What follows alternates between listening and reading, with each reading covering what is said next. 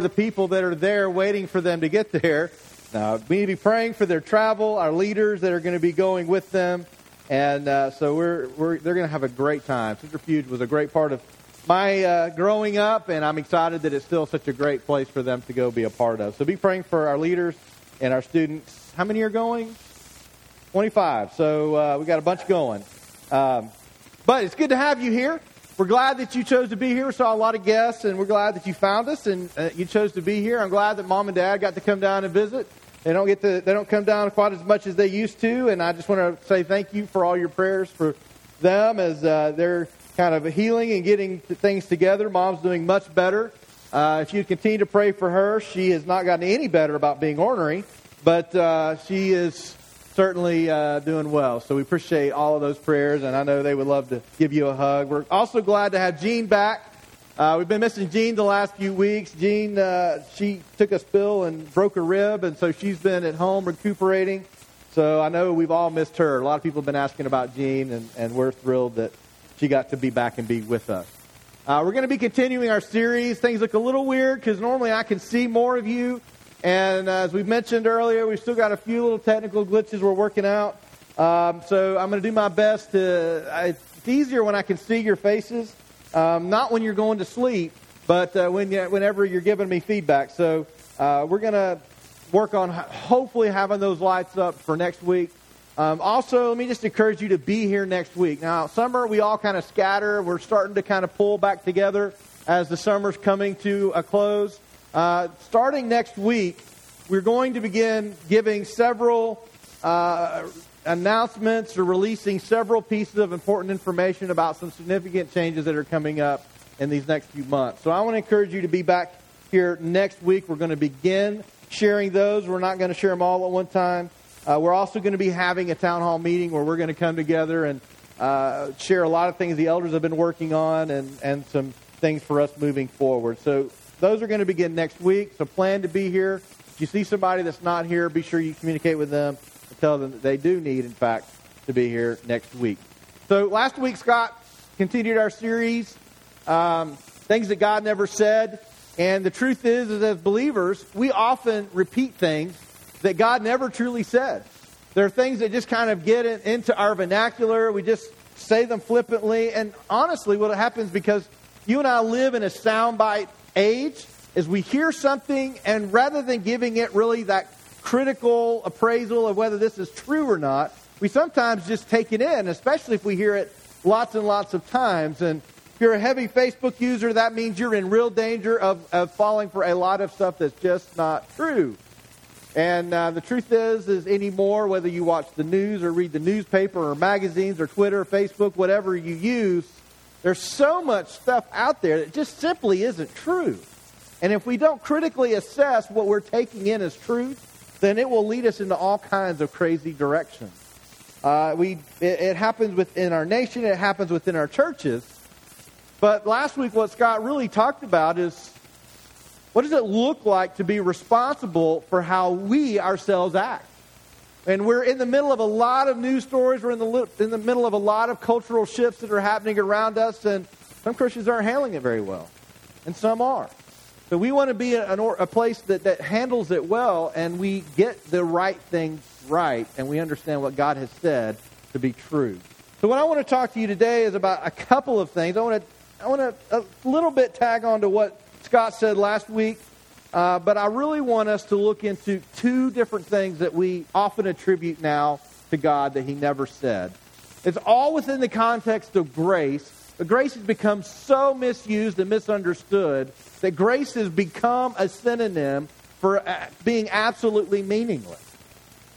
We just give grace. We just don't care. It just doesn't matter anymore. And the belief that God really doesn't care or things just don't matter to him is just so, it's just so beyond what Scripture teaches us. But there's two I really want to talk about. Number one is that because of grace, it doesn't matter what you do or how you act. God talks about that last week.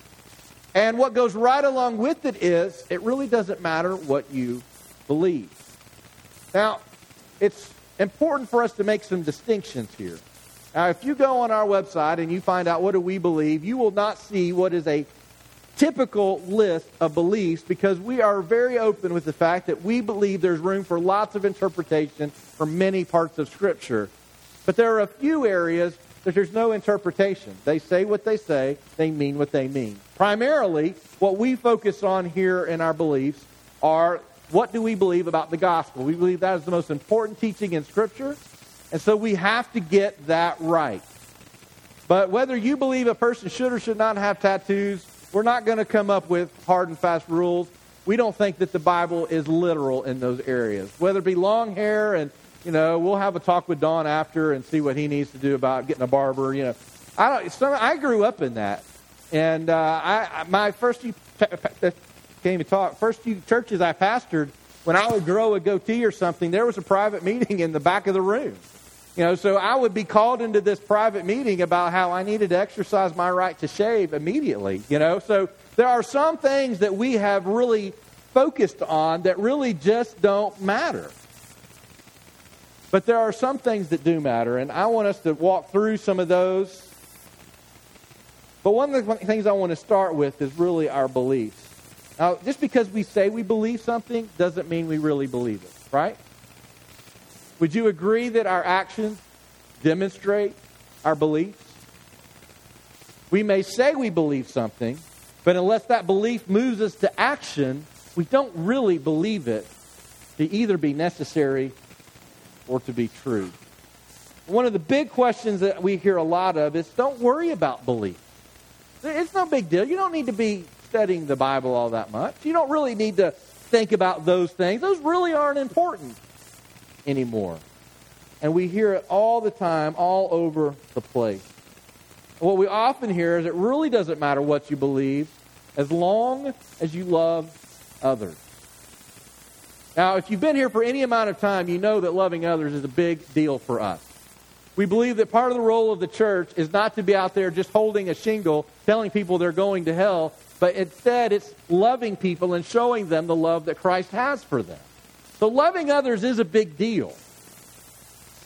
But what you also have to be careful about is saying, as long as I get that right, it really doesn't matter what I do, how I act, or what I believe, except for the fact that how you love others is directly impacted by what you believe. We all can love people differently. We all can love people in the way that we feel love or that we think they feel love but what we believe makes a difference. We also hear it really doesn't matter what you believe as long as you don't hurt anyone. Has anyone heard that? And the problem that we're seeing is that many people will say, You're hurting me if you're telling me something that's true. God really doesn't want you to do that. Well, that's hurting me. Well, that's not showing love anymore. And so we've taken on this idea that, you know, as long as I'm not hurting somebody with this, I'm okay. And is that what God really teaches? What you believe matters to God because God truly does care for you. He took time for us to know what he thought, know what he believed was important. And time and time again in Scripture, he has said, you need to go and learn these things. You need to absorb these things. And if you have a child, you're to uh, help your children to learn these things. God cares what we believe because God cares for us. We read a little bit about that in 2 Timothy 4. I'm going to be jumping around a little bit today, so just bear with me. It's going to be on the screen. It'll be on YouVersion if you've got a smartphone or tablet or something with you. 2 Timothy chapter 4, you, uh, you've probably heard this before. It says this I charge you in the presence of God and of Christ Jesus, who is to judge the living and the dead, and by his appearing and his kingdom, preach the word, be ready in season and out of season, reprove, rebuke, and exhort with complete patience and teaching. Has anyone ever had to teach something that they had no clue about? I have. In school, we did it all the time.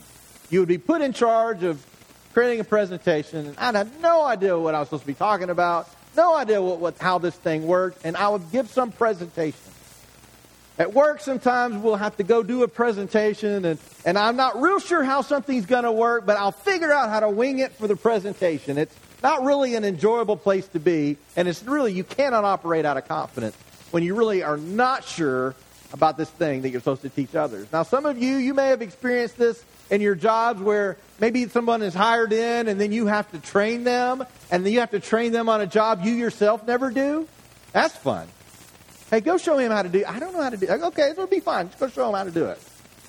Oh, yeah. It's no fun to have to teach somebody something when you don't understand it yourself. Although it is absolutely true that you will never fully understand something until you are able to teach it to someone. That's why the opportunity to teach others is so huge in life, whether it be teaching in a formal setting like this or in a one on one setting with somebody. The ability to teach demonstrates a comprehension of what you are trying to demonstrate. Preach the word, be ready, in season and out of season, reprove, reprove, rebuke, exhort with complete patience and teaching. For the time is coming when people will not endure sound teaching. But having itching ears, they will accumulate for themselves teachers to suit their own passions and will turn away from listening to the truth and wander off into myths. As for you, always be sober minded, endure suffering, do the work of an evangelist, and fulfill your ministry. All of this pointing to the fact that God is saying what you believe matters. Not only are you to believe what matters, you are to show other people what matters too, even if the world continually rejects what is true and good and right. Verse 6 says, For I am already being poured out as a drink offering, and the time of my departure has come. I have fought the good fight, the fight. I have finished the race. I have kept the faith. Henceforth there is laid up for me the crown of righteousness, which the Lord the righteous judge will reward to me on that day, and not only to me, but also to all who have loved his appearing. In other words, my response to what I know to be true leads to a reward, not only for me, but for all who have loved his appearing. Have you really thought about that combination of words? Talking about reward, he's talking about what we teach. And he, inter, he interjects this idea that those who do this are those who love his appearing. An idea of relationship. That the motive is not so that we can tell people we're right, although we like to be right. I like to be right. Everybody likes to be right. That's why we go on Facebook and we put a post out there that's going to change millions of minds within three seconds of reading it. They will just know your wisdom and know that what you're saying is true, and the light bulb will come on, and you will your inbox will be flooded with people saying, "Thank you for changing my mind." It happens to me on a daily basis. Does it happen to you? All the time it happens to me. I mean, it's just like I just read one, and if I don't like it, then they immediately regret posting it. Immediately, right? Oh, it's never happened to, any, to me for any of these, but we think it does. Oh, they're going to know I didn't like that. And they're going to feel bad about posting that. Or, oh, I'm with them. I'm with them on that. I mean, I want them to know how much I'm with them on this. Like, as if that is going to communicate anything. What we believe, how we act, determined is determined by what is important to us. Where our priorities lay. You will act based on what you believe. Whether you want to or not, you will do it. Whether you think of it in those terms or not, that is how you will act. You will act based on what you believe to be true. If you believe you can help others, you will help others. If you believe you can do that, you will do it. If you believe others are important, you will treat them with respect. It will happen. You don't just treat somebody with respect because I just like treating people with respect. You believe other people matter and they are important. If you believe you can accomplish something, you will try it. But you have to believe it. I, I think I can do this. I don't know if I can do this. And I think I can. And I will tell you, if you're a person who loves adventure, you must have some basic level of confidence that you can make something happen, even if you're not certain. That's where the adventure lies. That's where a lot of the fun in life lies. I'm not sure I can do this, but I'm going to give it a good shot because I think it's possible. Go for it. Many of the great things we experience in life are because somebody said, I can do this. No one's done it yet. I can do this. If you believe you can accomplish something, you will try. On the flip side, if you believe other people aren't important, you will treat them like they don't matter. See, it's, a, it's what you believe about people that determines how you treat people. If they don't matter, I'm not going to treat them with respect. I'm going to treat them like they don't matter. And that's really what we're seeing in the world around us as people become more and more absorbed with themselves. Others really don't matter, so we treat other people like they don't matter. Also, you don't believe you can help others, you will turn a blind eye to the pain of others. I mean, why invest energy if there's absolutely nothing you can do to help? See, what we believe, it truly matters. If you don't believe you can accomplish something, you will not try. Our beliefs often dictate how we act. And yet, a prevailing idea going not just through the world, but through the church is what you believe doesn't matter. But I'm telling you, whatever you believe will determine how you act. Therefore, what you are doing right now in your life is based on your basic belief system about your life. Whatever we believe is how we act. What you believe matters, and it matters tremendously. In our faith and spirituality, when we struggle in a, in a world that is not our home and we're not sure the best way to act or the best way to teach or we're not sure how to make the right decision, if you believe you're in need of a Savior, that will change the way you act. See, many people that attend church today do not believe they really need a Savior. There's situations that you'll put yourself in or you'll find yourself in that you know you need help. I really need help. I am dangling from my roof, hanging on to my gutter. The ladder has slipped onto the ground. I need help. You know in that moment I need help or I'm going to fall. And hopefully it's a low roof. And hopefully the gutter will hold. There are situations we find ourselves that it is so obvious that the immediate need right now, it really doesn't matter what we're having for dinner because if I fall three stories, I'm not eating anyway. There are situations where we recognize our need immediately. To know Jesus means that we recognize that we are in need of a Savior. And when we recognize that, it changes the way we act.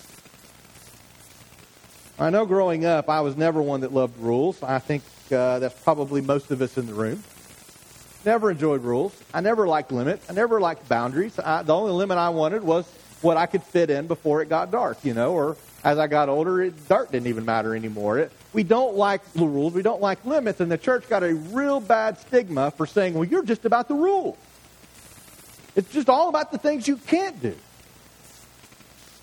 But we began to shift in our thinking to that when we stopped believing we really needed Savior. See, when we believe we need a Savior, that changes how we act because what we believe determines how we act. So when we believe we need a Savior, we do change. Mark chapter 2 says this.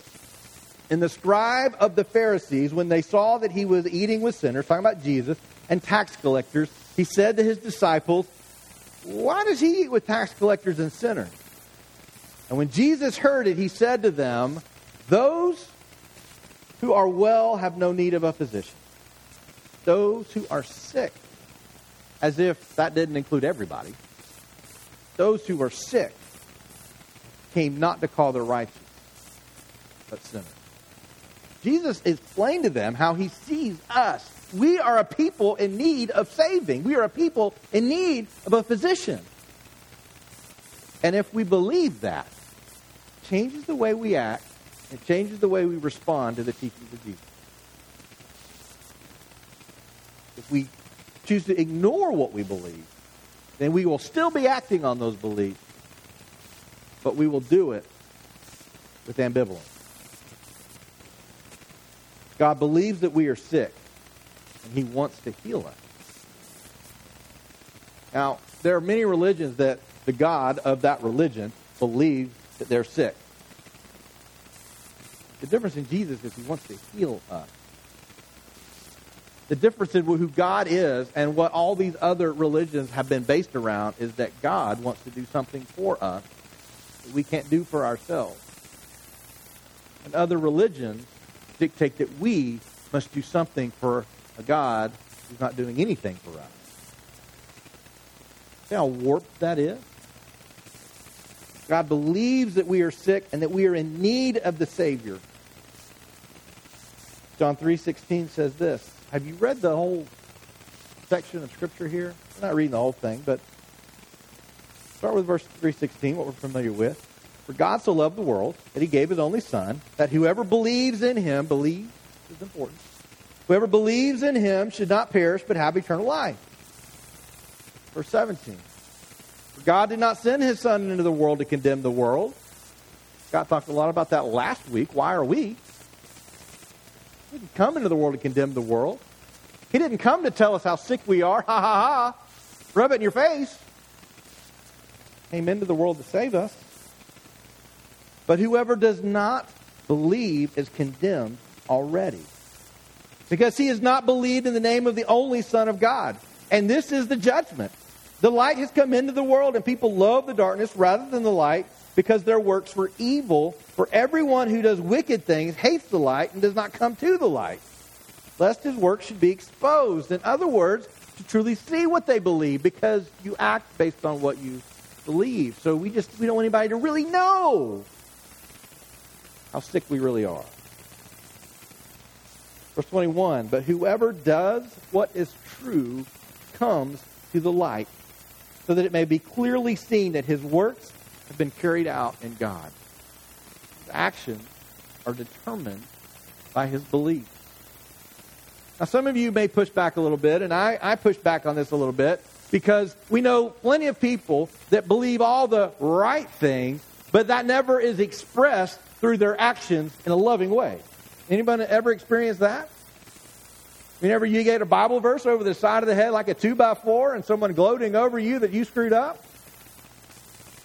Many of us have experienced that. Some of you are here because you've experienced that. Some of you are nervous that you're still going to experience that. So we do all know somebody whose belief system does not match their actions. What I would say to that is that's not what they really believe because they're acting on what they really believe and they've not yet come to the place to believe they really need a Savior. Therefore, they use all of those teachings to beat people up because they need a Savior, but I don't. Whenever you believe you need a Savior, it changes the way you act. It changes the way you treat people. It changes the way that you see the world. And whoever does what is true or acts on the beliefs that are true comes to the light, that it may be clearly seen that the works have been carried out in God because God cares for you. So he cares what you believe. As we look through the Gospels, we look through John 3.16, what do we need to be saved from? We've been over this. We know sin is real. We watch the news, we see how sin affects the world. We see people doing horrible things to other people. We know in very graphic ways anymore how bad sin is in the world. Sin is real. What we believe about sin does matter because we act based on what we believe. So what we do matters as well. Sin affects every part of our world. As we look at some incredible diseases that are just ravaging whole populations around the world, you realize that is in part due to sin. I don't mean the kind of sin like they deserve it because they did something wrong and now God's punishing them. The whole world is infected by sin. All of it is. The soil is infected. The heavens are infected. The solar system's infected. Sin has infected it all. That's why Scripture says all of creation is crying out for a Savior. And so we have many things that we now deal with, many hardships, many things that cause suffering in this world that God never wanted us to experience, but yet sin has ushered it in. And it will be that way. That's why when we read about what's going to happen when Jesus returns, he said, I will do away with all of this and create something brand new that is without the touch of sin. That day is coming. It's not here. That day is coming. Sin is real. It affects every part of our world. It hurts our relationships with each other. It's why one of the reasons we damage the planet in which we live, because sin is real. And along with it, consequences of sin are real. We're entering an age where no one wants any sin to be called a sin. We just are going to sit around and act like it's not. But that there are true consequences for sin. There's real pain. Many of us know that firsthand. We've experienced the pain of our sin in our lives.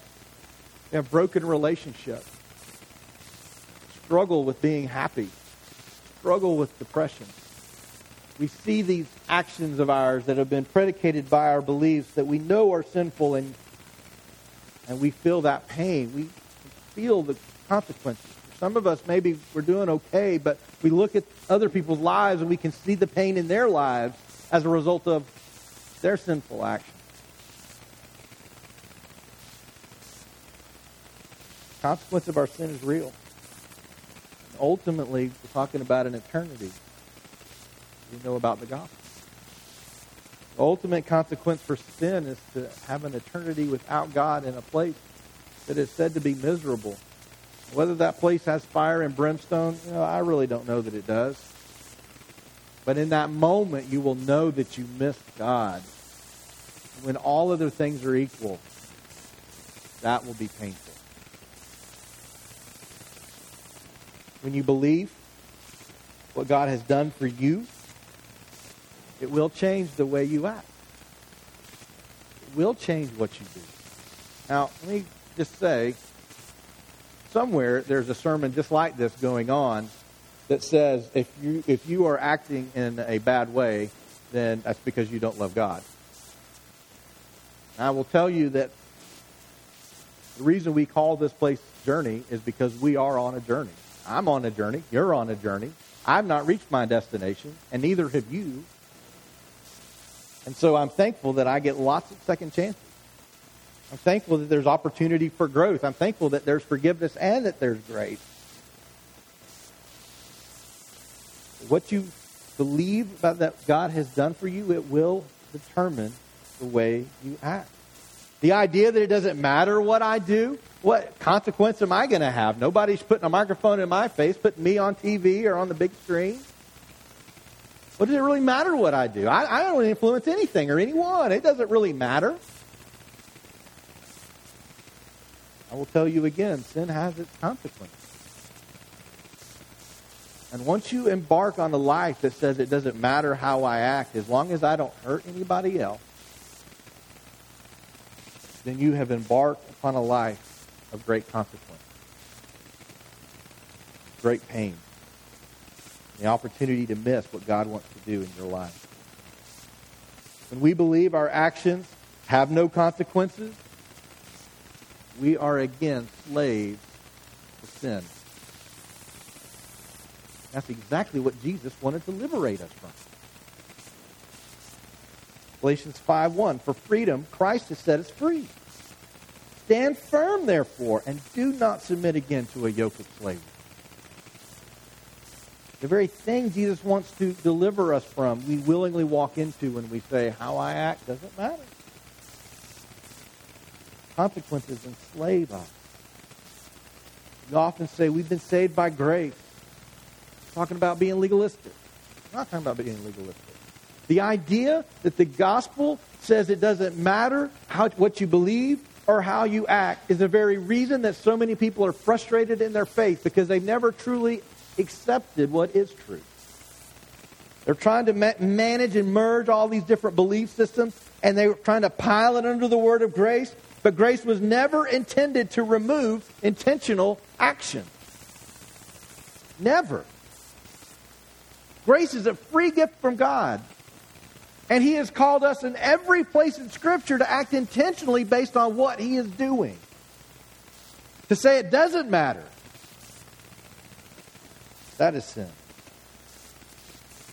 Grace taken too far is also no longer grace. Because once we move outside of what God intended, then we have changed the meaning.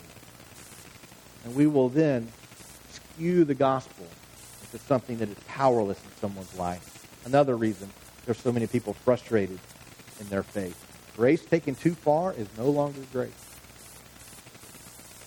Romans 6 says this What shall we say then? Are we to continue in sin that grace may abound? By no means. How can we who died to sin still live in it? Do you not know that all of us who have been baptized into Christ Jesus were baptized into his death?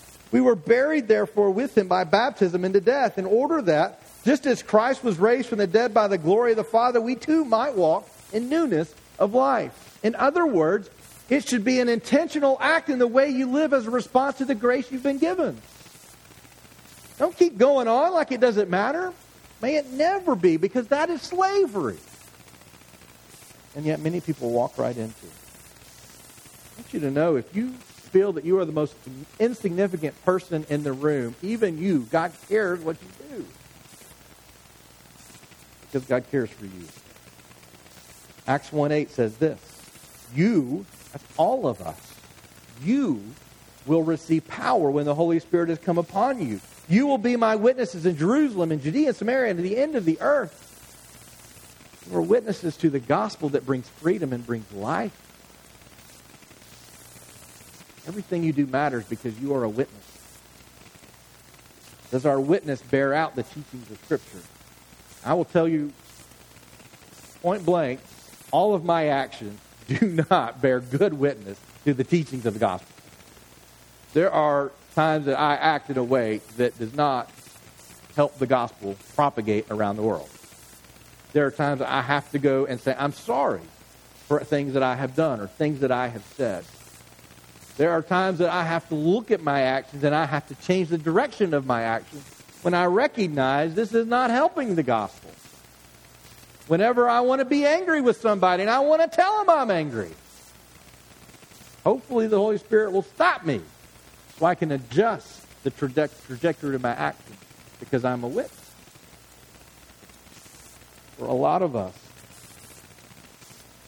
that still is true. What you believe and what you do are completely inseparable. Your actions this morning are a result of what you believed about today. Your actions today are directly impacted by what you believe about tomorrow. Our beliefs determine how we act. We act based on what we believe. So a good rhetorical question that you're probably already asking yourselves is, well, what do I believe? do I believe? Do I believe about family, about gospel, about sin, about my need, my need for a Savior? What do I really believe? What do I believe about how I should act at work or act at home or act on the road? How, what do I believe about that? It's a good question for us to constantly ask. A good reason to go to Scripture constantly to find answers. James 2 says this. this is, we're going to look at several verses here. I just want to go through it. It's a great passage. What good is it if someone says he has faith, but he doesn't have works? This is the often the grace versus works, the, the grace versus legalism argument. I love the way James handles it. If someone says he has faith but does not have works, can that faith save him? In other words, does he really even have faith to begin with if his works don't bear out his faith?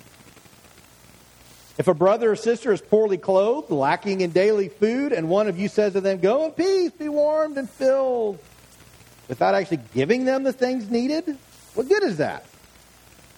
So also faith by itself, if it doesn't have works, is dead. I want to be careful here because it's very easy to get in a very legalistic mindset to then say, okay, if I'm not, if I didn't do enough today, maybe my faith isn't real. That's often a road this goes down. But that is not what this is saying. Verse uh, 17. Faith by itself, if it does not have works, is dead. If someone will say, You have faith, I have works. Show me your faith apart from your works. I will show you my faith by my works. What James is saying here is what you believe matters because it determines what you act. Your faith matters because it determines what you act. If you never act in faith, does your faith really exist? And if we don't care how we act, do we truly have faith to begin with? You believe, verse 19, that God is one. You do well. Even the demons believe. The same reason that someone can attend church their entire life, know, uh, memorize the entire Bible, and treat you like you're the lowest person on the face of the planet every time they see you. That's why that happens. Because belief can be adopted, but not acted upon. Because they don't really believe it. They don't really believe it to be true. They don't really believe that it matters. You believe that God's one, you do well, and the demons believe that, but it doesn't matter to them. It's not a belief for truth for them. And they shudder. Do you want to be shown, you foolish person, that faith apart from works is useless? Was not Abraham our father justified by works when he offered up his son Isaac on the altar? You see that faith was active along with his works, and faith was completed by his works. And the scripture was fulfilled that says, Abraham believed God, and it was counted to him as righteousness, and he was called a friend of God. See that a person is justified by works and not faith alone. They go together. Now, some of you who are very logical thinkers, you're trying to figure out, okay, I've got, I've got to have faith, I've got to have works, okay, I need to balance that, and I'm not sure how that works. But I will tell you that that is not the way that James is portraying this. He's not saying you have both. Now make sure you have both your houses in order. He's saying one dictates the other. One determines the other. One causes the other. In the same way, was not also Rahab the prostitute justified by works when she received the messengers and sent them out by another way? For as the body apart from the spirit is dead, so also faith, apart from works, is dead. They are one and the same. And when we begin to ask the question, does it really matter what I do in life? It does because what you're doing is determined by what you believe to be true. Many people don't believe their actions are important because they aren't sure they aren't sure what they are supposed to believe. That's probably some of us in this room. I'm not really sure what I'm supposed to believe about these things. I think I have the main things down, but these other things I'm not really sure about. And so it's really not that big a deal if you've not read some of the scriptures and studied some of the scriptures we've used this morning. When you begin to look at those, you realize it is a big deal. Here's what I, here's what I kind of want to. This is what I want to leave you with. God acted for us because he loved us. He gave his son for you because he loves you. God entered into this creation. He could have just sat back and we never knew how any of this happened or that God was there. We could have just been oblivious and we could have just gone about our daily lives without hope, without any purpose, without knowledge of any of this. But God intentionally chose to intervene, to intersect our lives. He wanted you to know that He cared for you. He wanted you to know that His actions were not based on His desire to judge, His actions were based on His desire to rescue. As we look through all the Old and New Testament, we see a God who is a rescuer, not a God who wants to hurt others. Yet some of us, because we've been hurt in life, we think that maybe God's out for us. Maybe He doesn't love me as much as somebody else because their life seems so much better than mine. Yet God's love for each of us is the same. He chose to intersect, He chose to intercede, and God acted for us because He loves us. As a believer, I have to come to the place where I say, God, your love for me, it's, it's more than I can understand or comprehend. It's more than I can truly offer to anyone else, even the people that are closest to me. what, well, the way you love me, I, I can't, I, I struggle to even really put that into tangible terms about how I should act right now and in this situation because there's a part of me that really wants to just do what I feel like doing, and I don't think that probably helps. God interceded because he understood that and he loved us. So, as his follower, the reason I choose to study, the reason I choose to follow, the reason I choose to modify my actions when others would tell me, Mark, don't worry about doing that. No matter what you do, no matter what, you know, don't, don't get all legalistic about that. Just live your life. Have fun. Do whatever you want. I can't do that because God loved me. He made himself known to me, and now I love him. So I want to know what he has to say. I didn't enter into a relationship with my wife so that I could ignore what she has to say. I didn't enter into a relationship with my kids because I really could care less what they think or what they say. For those that I care about, I care what they think and what they say. I care how I respond to them, even if I don't respond perfectly every time. I care because God loved me, loves you. When God gives us instructions on how to act and how to adjust our behavior or where to spend our time or worse, where to spend our money, out of love, not something else. When someone says, Well, I'm just choosing not to be legalistic. Well, that may be, and there are plenty of examples of legalism in, in, in the modern church era. That doesn't mean that you're choosing grace over legalism. You're just choosing yourself over God. God cares for us. If God is to ask me to adjust my behavior, do I get angry? Is it because God doesn't know what's best? Is it because God doesn't care how I feel? But I have come to believe that I need a Savior. And I believe if God tells me I need to adjust my actions, it's because He knows that's what's best. That leads to what is healthy, leads to what is good. Bottom line is this, I believe. When you love God, it is a joy to do what He wishes. When I love my wife, it is a joy to do what she wishes. Now, I'll be honest, some things that she wants me to do, I don't really enjoy all that much. Okay, I just want to be real with you. So if y'all are thinking that I'm just, hey, that's absolutely every single time. But what I love is the joy that it brings her. Even if I don't really enjoy, enjoy the thing that she's wanting me to do. The same way with God, I can't really give him more joy than he has innately. But I can adjust based on what he says is good and what he wants because I love him. Not because I'm afraid of him. Scripture says we need to fear the Lord, but God never wanted us to be afraid of him. He wants us to know him, to love him as he has loved us. Fear of the Lord is the fear of not being within his will, being within, walking in relationship with Him. Not that we're afraid of God. I mean, I'm looking forward to an eternity with God. And what we do, it does matter. We have to watch what we repeat outside of the walls of church. We have to, to watch when we hear things like, well, God helps those who help themselves. Said no one in Scripture. We have to critically examine what we believe to be truth because that is what will determine how we act within life.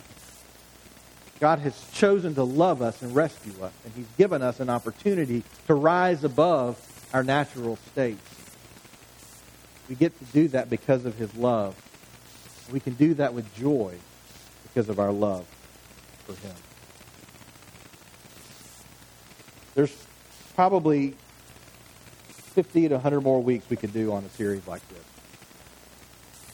Uh, we're going to stop with this. Uh, we're starting something different next week. But uh, here's what I would love to see us as a community do. I would love to see us as a community truly examine what we believe about the world and about life, what we believe about Scripture and about God. I would love if someone stuck a microphone in your face and asked you to express what you believe about happiness and life or whatever, you would be ready to rock and roll with that question. Many of us would be scared. Of, uh, uh, uh, and we're immediately going back to memories of what others have said. What's the best thing I've ever heard somebody say? That's what I'm going to say. Or maybe they're song lyrics for some of you. I don't know. You repeat a song? What I would love is for you to have critically thought through the things that you believe and be ready to give an answer for that. What will happen when you do that is you will have a confidence in how you act. When people come and they tell you, you're, you know what, you're an idiot for being that way. Well, I'm not. I've critically examined what I believe. I'm acting on what I believe. You're acting on what you believe. I know, I'm confident in what I'm living in my life. When someone comes up and they say, you know, your faith is, is worthless. God is worth. Jesus, come on. We're going to hear more and more of this phrase. That stuff written thousands of years ago just doesn't matter anymore. You're going to hear that over and over because that's the way the world works. They hear a soundbite and they don't critically examine and then they repeat it. That's the way the world works. Fortunately, that's the way many of us work too. I know that by what you share on Facebook. All right? I would love, as a community, for us to critically examine things that we believe. Now, does that mean that you're never going to make a mistake? Well, just go back and listen to some of my sermons. There are things that I could have more critically examined along the way. There are times that we have to recognize I blew it. You are not going to be perfect. We are not going to be a community that expects perfection. We're going you're going to be walking in the door Sunday morning. You've gotten the kids together. You're just trying to get in. Hey, I need to know exactly what you believe about your uh, theology of the church right now. Here, I want to hear what you've been critically examining this past week. That's not going to happen. But I'm telling you, you will have a confidence in the way you live your life that you will do this. Critically examine what you believe because it will determine how you act. You love God, it is a joy to do what he wishes. And I hope that we can all find that together. We each journey. Pray with me. Father, God, I thank you for the love that you've given us, even when we have been unlovely. I thank you for the grace you've given us, even at times when we have been truly horrible to other people. We have been judgmental and hateful and angry. God, I thank you that you give us an invitation to follow you, even though there's nothing innately good in us. Yet because of your Son, we are allowed to be good. Father, I pray that you would help us to have confidence in following you, confidence in what we believe, confidence in where we're headed in our life. I pray that what the world would see within us is power in following your word, in knowing the direction that we're headed. Confidence in knowing that you are real and that you are alive and you are active in us. I pray that we would exercise this brain that you've given us, this reason that we can seek you out and we can understand you more. I thank you that we can alter our behavior by altering our beliefs. Father, I pray for those that feel overwhelmed by their life and just don't feel like they can critically examine anything because everything's happening so fast and it's so difficult. They're just trying to survive. But God, you have promised them rest. You have promised them peace. You have promised them a break from that. You have also promised your spirit to supernaturally overcome all of those obstacles. Father, we know you love us. Not only do you tell us, you show us over and over again. Our ability to love you is imperfect. God, I pray that you would grow our hearts and grow our ability not just to love others, but to love you. so that as we read your word, as we come to understand what you say to be true, we may with joy follow your wishes. Because it is a joy to, the, to do the wishes of those that we love. Ask all this in Jesus'